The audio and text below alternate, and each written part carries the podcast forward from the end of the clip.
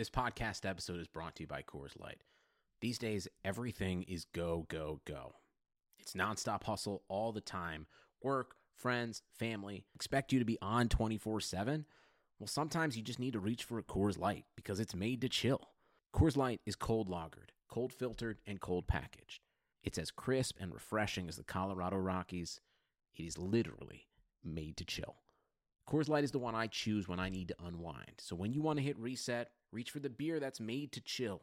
Get Coors Light in the new look delivered straight to your door with Drizzly or Instacart. Celebrate responsibly. Coors Brewing Company, Golden, Colorado.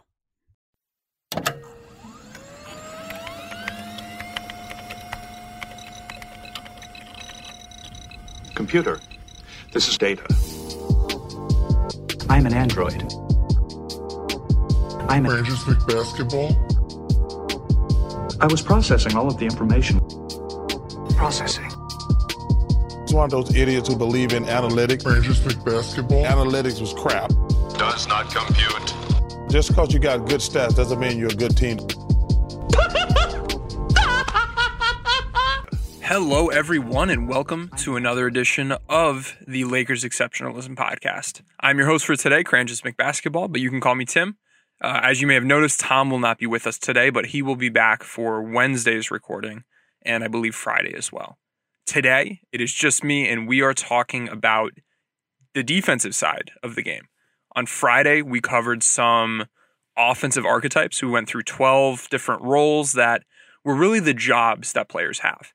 And when we speak about basketball players, the approach I try to take is look at their skill set, look at their job, look at their situation in terms of the scheme, how, how well the coaching staff develops players, optimizes players, all of those different things to then take a look at the impact data that they might have their real plus minus, their player impact plus minus, their RAPM, their Raptor, their box plus minus, all of that stuff.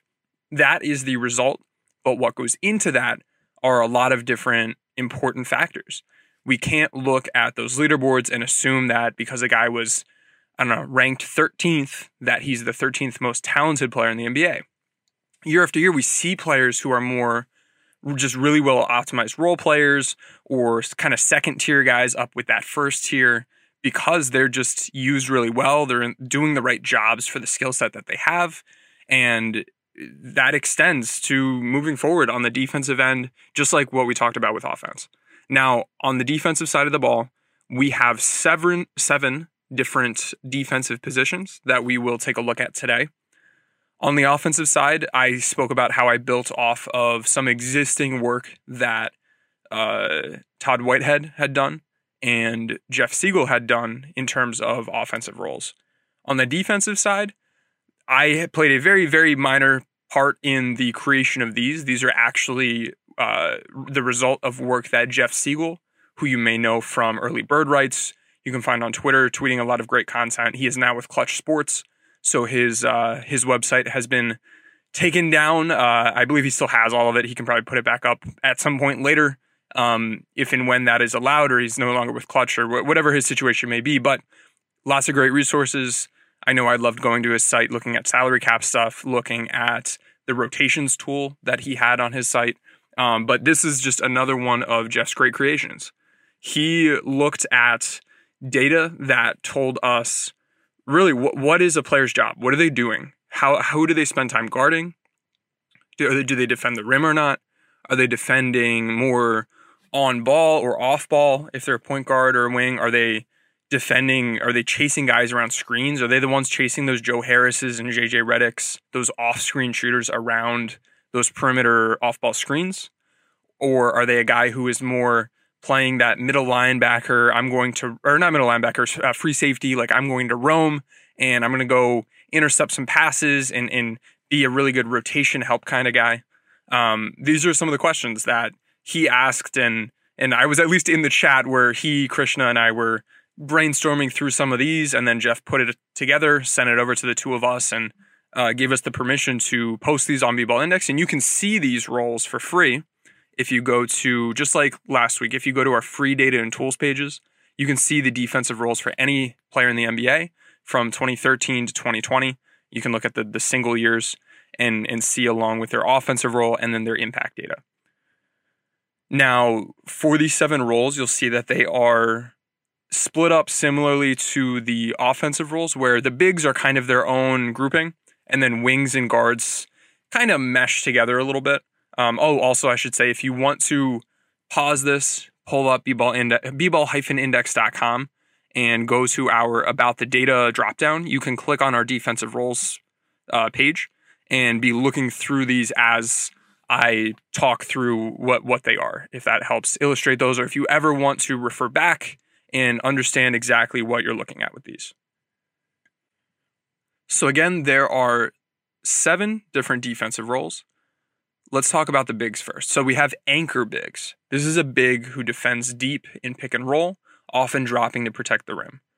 Rudy Gobert, Brook Lopez, the the guys that are your rim protectors and like that is their primary function. They can do other things. And we don't quite have like a versatile big role on defense the way we do on offense, but defensively their primary job as an anchor big is to be that defensive anchor, to protect that rim. And this is something that we saw this season as I pull it up from a few Laker players. Now, there are uh, a couple other big man categories, and Okay, so looking at the Lakers roster, they had three players, re- really two, among guys who who played rotation minutes, who were categorized as anchor bigs: Dwight Howard and JaVale McGee. Now they have additional rim protection. Anthony Davis can can defend the rim. He can do that well. But just because he has a talent there doesn't necessarily mean that was his primary function. And, and having watched many Anthony Davis games, I think we can agree that his job on defense wasn't quite to be that anchor big.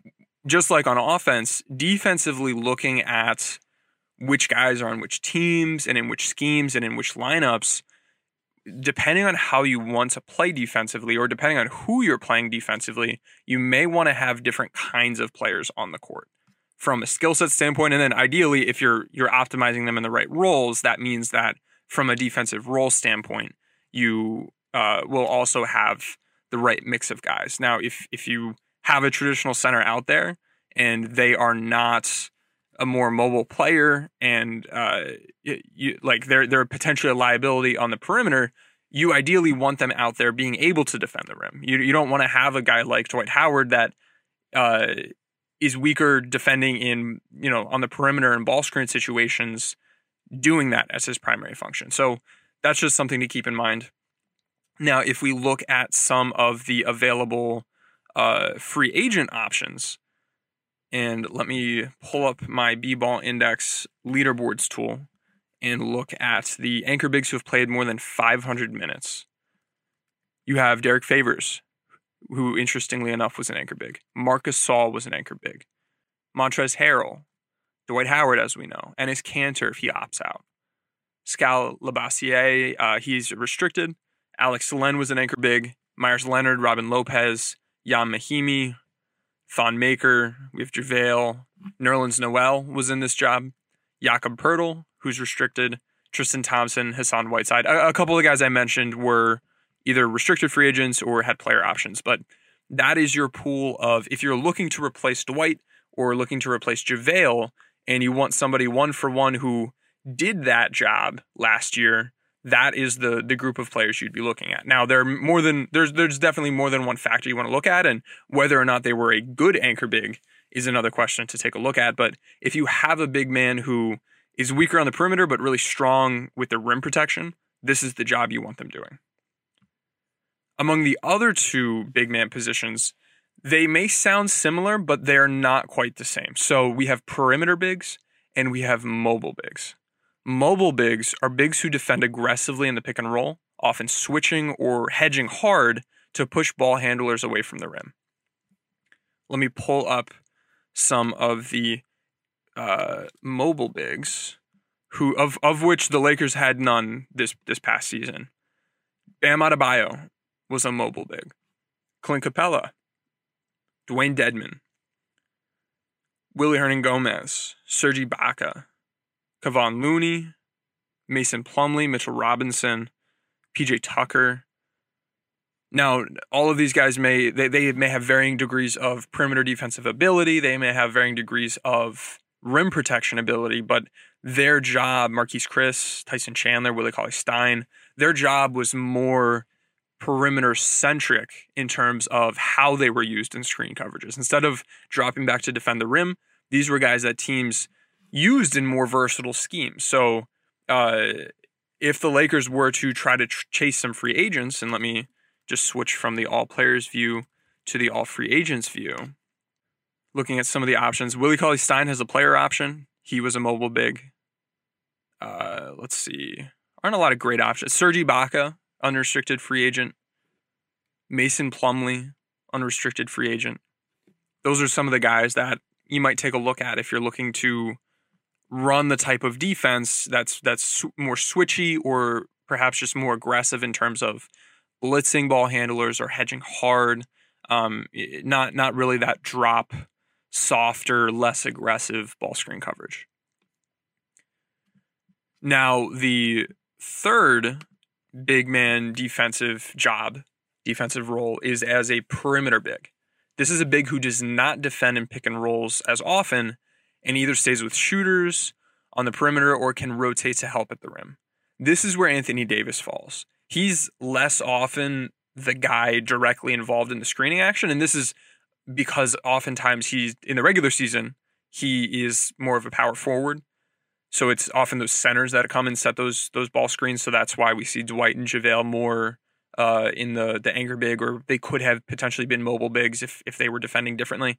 Um, but AD defending fours often and being as switchy as he is and defending a lot of different positions, he spends a lot of time on defense defending guys who aren't as directly involved in those actions. And if I go to his player profile and we pull up and look at the offensive positions and offensive roles he spends time guarding, he spent about 40% of his time defending power forwards, about 30% defending centers, and then about 10% defending point guards, shooting guards, and small forwards.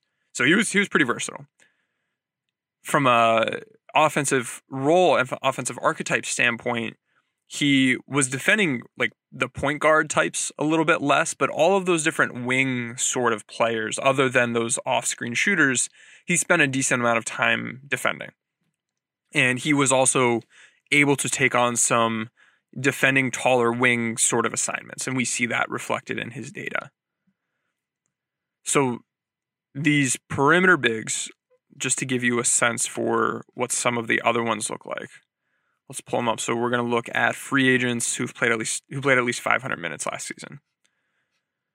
Davis Bertans, Carmelo Anthony, Jerami Grant was one of these guys. JaMychal Green was one of these guys. Solomon Hill, Paul Millsap, Markieff Morris, Kelly Olynyk, Jabari Parker, Patrick Patterson, Marvin Williams, Christian Wood. Eh, you'll see a lot of power forward type of guys and and that leads to them being more just defending shooters on the perimeter and and having some rotational help responsibility more so than being directly in those uh, screening situations as the big man defender. Then we get into our guards and wings, and, and these roles kind of mesh together, and you'll see players who they're a wing on offense, but defensively they defend the point of attack, or offensively they're the point guard, but defensively they're more of a chaser or a helper. The the four roles we have are point of attack, who are guards who defend smaller ball handlers and pick and roll in isolation, and on the perimeter with limited off ball help responsibilities. They are taking the lead man and up there. Some of them are pestering, some of them may not be as big of those on ball pests but uh, that is what you're looking at with those sorts of guys. And if we look just at the Lakers and the players that they have, their point of attack players this season were Avery Bradley, who has a reputation for that, Rajon Rondo, and Dion Waiters. If we look at the free agency pool, and actually, wait, that's on just all free agents. Uh, along with that, you had Alex Caruso and Quinn Cook that were also point of attack defenders for the Lakers this past year. If we look at available free agents, DJ Augustin, Trey Burke, Delhi, Kris Dunn, uh, Langston Galloway, Jordan McLaughlin. I may be saying his name wrong. Uh, De'Anthony Melton, who's restricted. Emmanuel Mudiay, Shabazz Napier. It's a, a lot of point guards. Austin Rivers, Gary Payton, Raul Neto, uh, Fred VanVleet, Garrett Temple, Jeff Teague, lots of those guys. And you can go see the full list on, on the site for free. But taking that on ball, they're, they're not being used off ball as much. When we think about the Lakers, Avery Bradley was that on ball defensive guard. Alex Caruso was able to fill in in that position when Bradley was out, and Rajon Rondo playing more was able to fill that position once he was back and healthy in the playoffs. If we think about the other uh, roles that we have, so a chaser is a guard who sticks to shooters and cutters on the perimeter with limited off ball help responsibilities. They are sticking to their dudes, doing that job, chasing around. And if we look at some of the chasers that are available in free agency, we have guys like Jordan Clarkson, Pat Connaughton, Bryn Forbes, Evan Fournier, Tim Hardaway Jr., Joe Harris, Kyle Korver, Wes Matthews, our guy Svi. Those players with varying degrees of, of being, you know, player option, restricted or unrestricted, but those were some of the guys that were defending in in that sort of defensive role. Now the Lakers didn't quite have any of those. If you look at the defensive roles for the Lakers this year, they didn't have any of that. They didn't have any mobile bigs. They had several perimeter bigs with Davis, Kuzma, Morris, and Dudley. Their anchor bigs were Howard and McGee, and then uh, Antetokounmpo when when he did play, which I wasn't often. Uh, and then point of attack, we talked about Bradley, Caruso, Cook, Rondo, and Waiters. Among the remaining two positions that we haven't covered, you find the rest of the Laker players. So we have wing stoppers, which is where KCP fell, and I think we can all agree isn't the best role for what KCP's good at and KCP's size if we pull up, let me pull up KCP and see what he has done in the past. He's a guy with a skill set that strikes me better off, perhaps more as a chaser. And oh, interesting. So the Lakers, in the two seasons he's been in LA, I'm sorry, the three seasons he's been in LA, he's been a wing stopper every single season. Before that, he spent he he was point of attack for a period of time and he was a chaser for a period of time. KCP is a guy who he he's okay on ball in those tougher matchups, especially against bigger guys. He's not who I'd prefer to have there, but he's really strong playing passing lanes and defending cutters. And so that that is why just thinking about where he might be able to be better leveraged, a chaser role kind of sticks out to me. And I was actually surprised to see that he was a, a wing stopper this year among wing stopper players, which we've spoken about as a role that the Lakers could use and would probably like to add to their team. Because, uh, because again, Danny Green isn't kind of that guy. KCP isn't quite that guy.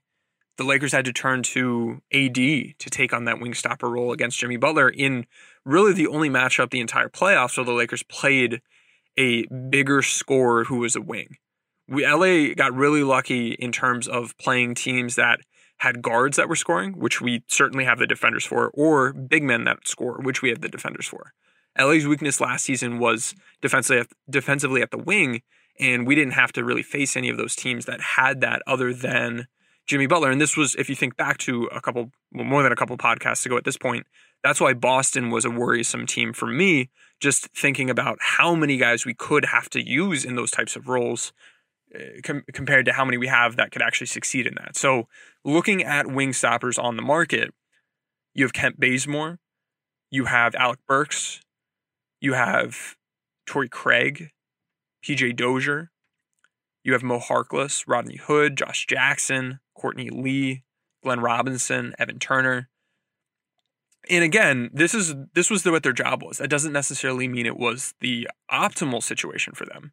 Glenn Robinson is the guy who we'll talk about on the next pod was in a role that did not match his skill set because of how poorly constructed the Philadelphia roster was. Some of these guys, in, in when we think about how difficult these positions are, wing stoppers are probably that that's up there. You- You're not hiding someone defensively and throwing them in a wing stopper role. You can hide them as a, uh, and, and we've actually seen the helper role or point of attack a little bit, which may be a little counterintuitive, but that's just apparently how it's worked out. When we look at wing stoppers and their average uh, matchup difficulty, which is another concept I'd like to cover today, among those, let's see, there are 18 different players who are at any type of free agent this offseason. And among those 18, that I'm sorry, that were uh, wing stoppers. And among those 18, 1, 2, 3, 4, 5, 6, 7, 8, 9, 10 of them had A or A minus matchup difficulties this past season. And then none, and then another additional four were in the B, B plus, B minus range. If you're a wing stopper, generally you're playing against harder matchups. And actually, if we we filter this down by minutes, some of those guys who had lower matchup difficulty f- filter out just because they were end of bench types of players. So this is a, definitely a harder role. And if we think about taking someone who was in this role and taking them out of it, you might be able to expect, depending on where you put them, a jump in their defensive impact. Or if you take someone from another role and throw them into this, depending on if they're ready for it or not, you can see a drop in their defensive impact.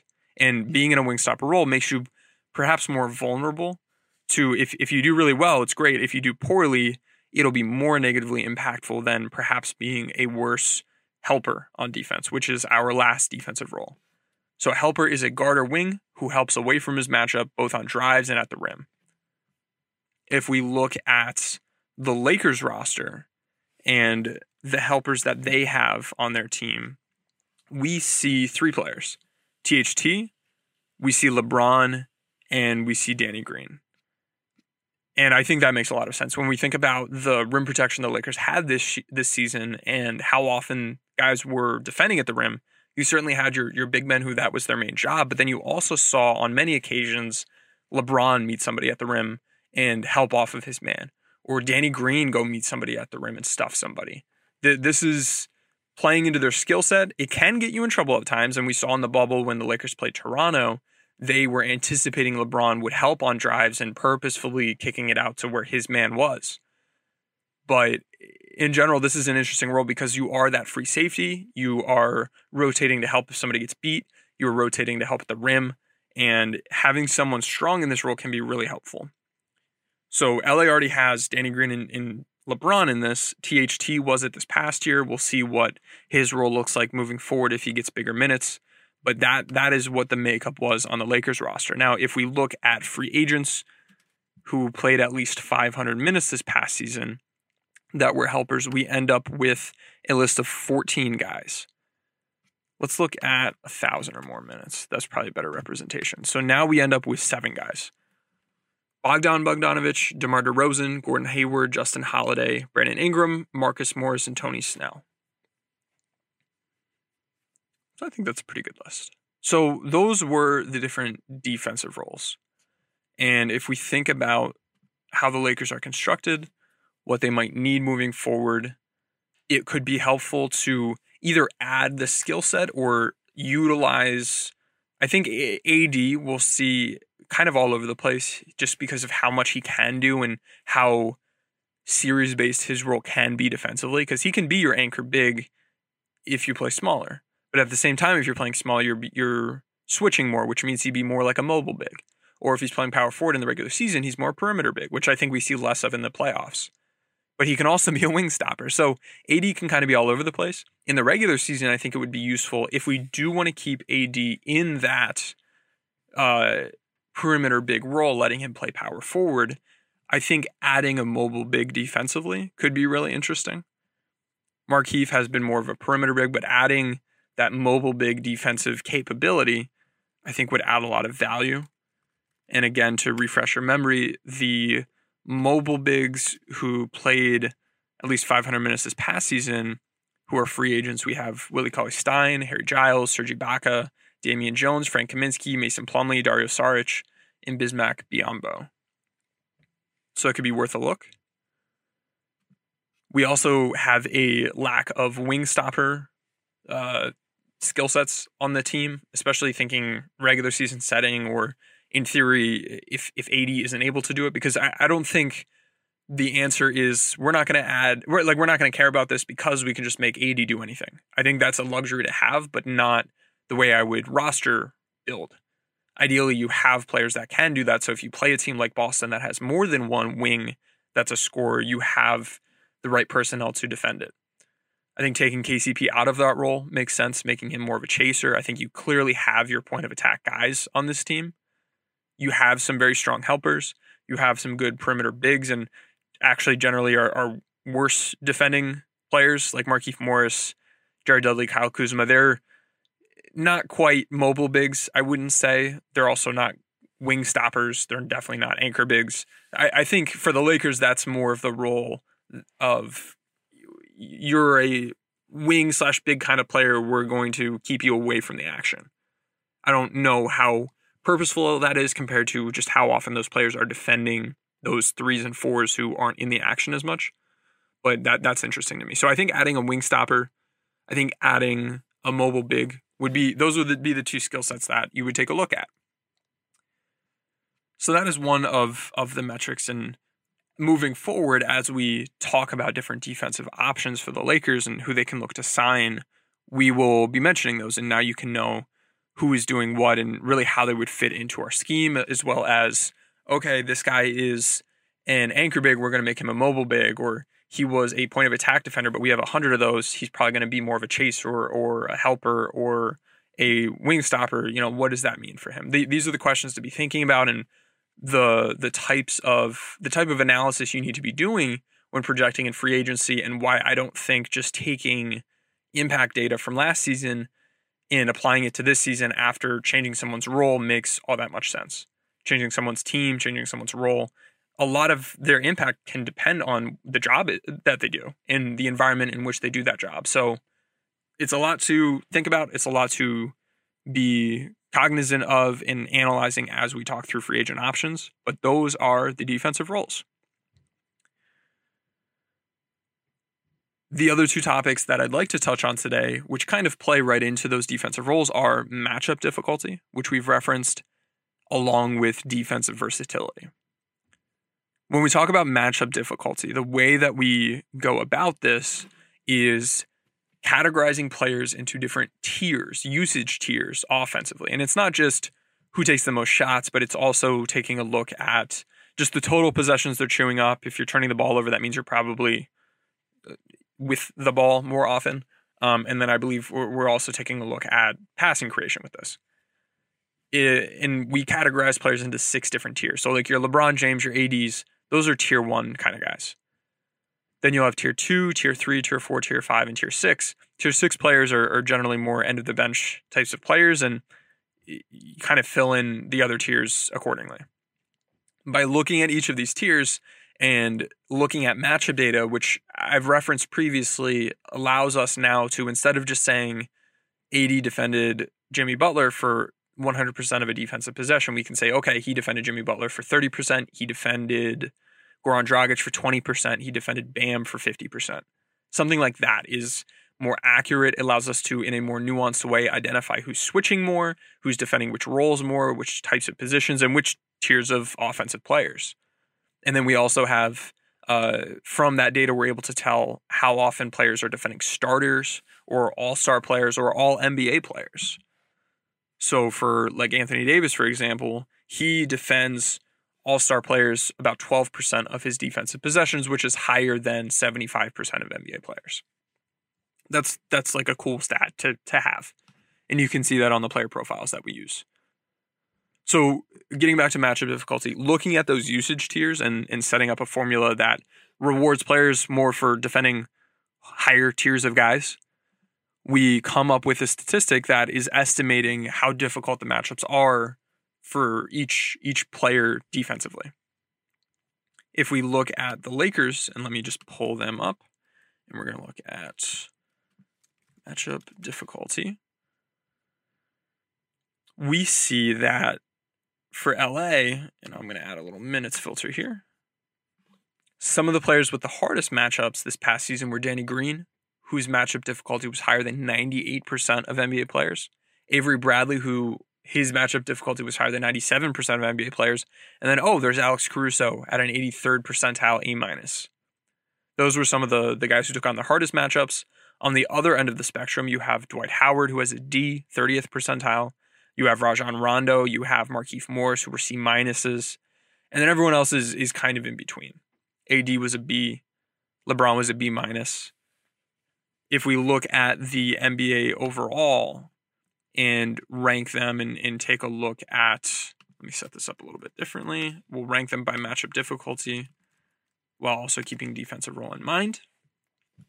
Among players who played 500 or more minutes this past season, the players with the hardest matchup difficulty were Ben Simmons, Dorian Finney Smith, Royce O'Neal, Wes Matthews, Terrance Ferguson, Torrey Craig, Lou Dort, and then, oh, there's Danny Green ranking in at eighth in the entire league. Then you have Trevor, Trevor Ariza, Tony Snell, who's a free agent, Jrue Holiday, Dillon Brooks, Dejounte Murray, Rodney Hood, Avery Bradley again, OG Anunoby, Josh Richardson, Kris Dunn, Mo Harkless, free agent, Jimmy Butler. Those are some of the guys who are taking on the toughest matchups. If we look on the other end, and actually let me look at guys who played 1,500 minutes or more.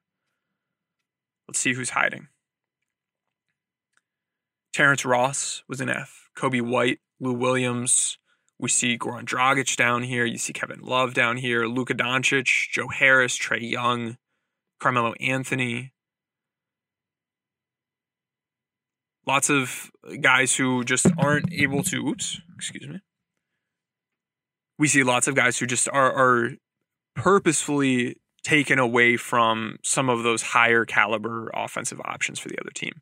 And uh, so you can point at that and say, oh, they're hiding Luka," But it's better that they hide Luka than if they don't hide Luka. If Luka's a poor defender, I would I would rather see players put into roles that match their skill sets, which is from a, a role standpoint makes sense. And then in terms of exactly which matchups you're taking is another piece of that. If you see a guy who's up at the top of the matchup difficulty leaderboard who isn't a strong defender, that tells you that their team isn't really setting them up to succeed all that well and setting the team up to succeed all that well. You want the better guys taking on tougher matchups. Obviously, trying to stay within their role the best you can, but there there is that uh, pull that you have with with matchup difficulty versus defensive role. Maybe you take someone out of their ideal role to help def- have them defend a, a higher caliber scoring option for the other team. So these are the things to think about on a game by game basis. It can it can look different. But overall, I think these give us a really good sense for which players are taking on more difficult matchups and in which in which defensive roles. Now, the last concept that I want to introduce is positional versatility. Positional versatility, and, and we also have role versatility on defense. They look at again that matchup data, looking at who how much how much you're spending time defending each different player. You know, thirty percent Jimmy Butler, 20% Goran Dragic, 50% Bam, or whatever it happens to be. And looking at the the position those players are, so point guard, center, small forward, whatever it is, or their offensive role or their offensive archetypes, and then gauging how versatile a defender is based on what that spread looks like. If we look at the players who have the most defensive versatility, we see some familiar, interesting names. You have OG Anunoby up at the top. Oh, I'm, I'm filtering by 1,500 minutes, by the way. James Harden's up there. Pascal Siakam, Ben Simmons, Royce O'Neal, Dorian Finney-Smith's up there. Gordon Hayward's an interesting name. Jimmy Butler, Mikal Bridges, PJ Tucker, Jaylen Brown, Kawhi Leonard, Jayson Tatum. Some of this will depend on the scheme that a team is running, but the team that the, the scheme that a team can run will also depend on the the skill sets they have. On the other end of this, you have guys who are very much a single position defender. And the way we generally see this is point guards and centers. So at the bottom of the list, we have Steven Adams, Jonas uh, Valanciunas, Valanciunas, I pronounce his name wrong sometimes, Nikola Vucevic, Hassan Whiteside, Brook Lopez, Nikola Jokic, Rudy Gobert, LaMarcus Aldridge. We have some of the guards like a Cory Joseph, uh, Eric Bledsoe, Darius Garland, Markelle Fultz, Ish Smith, Tristan Thompson is is at the bottom of this list, towards the bottom of this list. These are players who maybe they can defend more versatily, but they haven't defended more versatily. And assessing, you know, reality of what their job was relative against what they are potentially capable of, this should have a pretty high overlap, but it doesn't necessarily mean that they're capable if they are defending more or, or less versatilely. But again, coaches for the most part optimize players pretty well in general. So we're going to see the more versatile players used more versatilely, the less versatile players used less versatilely. And looking at team defensive schemes and analyzing player capability and looking at coaching defensive philosophies and analyzing player to scheme fit those those are the types of things that we do at b-ball index on the consulting side that are really interesting and help identify where those great free agent signings might be on the team side or on the player side to be able to see a jump all of a sudden in your defensive player impact plus minus or your offensive real plus minus or, or your raptor or whatever it happens to be. So that is something to keep in mind. Again, I'm not going to give a whole lot away. I'll talk for a second about what the Lakers look like with this, but this is more setting the stage for when we do eventually, well, on Wednesday, talk through some more free agent options and we reference versatility or matchup difficulty or defensive role, you understand exactly what we're speaking about here. If we look at defensive positional versatility for the Lakers, the most versatile guys were Jared Dudley, who again was playing on lower minutes. He has an F matchup difficulty. He was he was garbage time. Kyle Kuzma was very versatile for the Lakers. LeBron James, those guys were both A minuses. Markieff was a B plus. Danny Green, Rajon Rondo were Bs. AC and Kentavious Caldwell Pope were B minuses. AD was only a C plus, but if you look specifically at his playoff data, it is much higher. So again, this isn't it isn't damning damning to a guy to be high or low on this. This is just telling us what their job was. Dwight and JaVale were Fs in their versatility. They defended big guys and that was their job.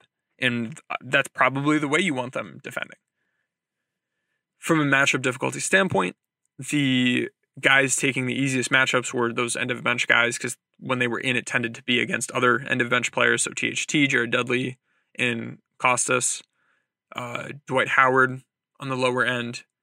And we actually, and you know what, we brought this up earlier. Danny Green, Avery Bradley, those are some of the guys taking on those those tougher matchups. So that's a look just at what some of these metrics are, how the Lakers grade out, and the the jobs, those roles that we look at defensively, and that is just setting the stage. So then, when we do eventually get to guys and talk about free agents and talk about who we want to sign, can reference these and, and speak with confidence and uh, a general sense of understanding without having to say the little spiel about matchup difficulty every time we reference the stat. So that's a little bit for you today. When we get to our wings on Wednesday, I think there are a lot of really interesting options. I have notes on nine specific players who I think would be worth covering in depth. I'm sure Tom will have some additional ones that we'll add to that list. We'll take a look at what some of those Bobby Marks uh, projections were and see who might be within our price range, who might not. So definitely join us for that. If you haven't already listened to the Bigs version of that and the Guards version of that that we've done previously, we've had a lot of really great podcasts so far go check out our pod with Alex Regula, where we went over THT and what he might be able to bring to the Lakers moving forward. We are going to continue with some of those player specific review sort of pods. I think we might do KCP and Avery Bradley next. Um, so we have those on the way. We're going to talk trade options.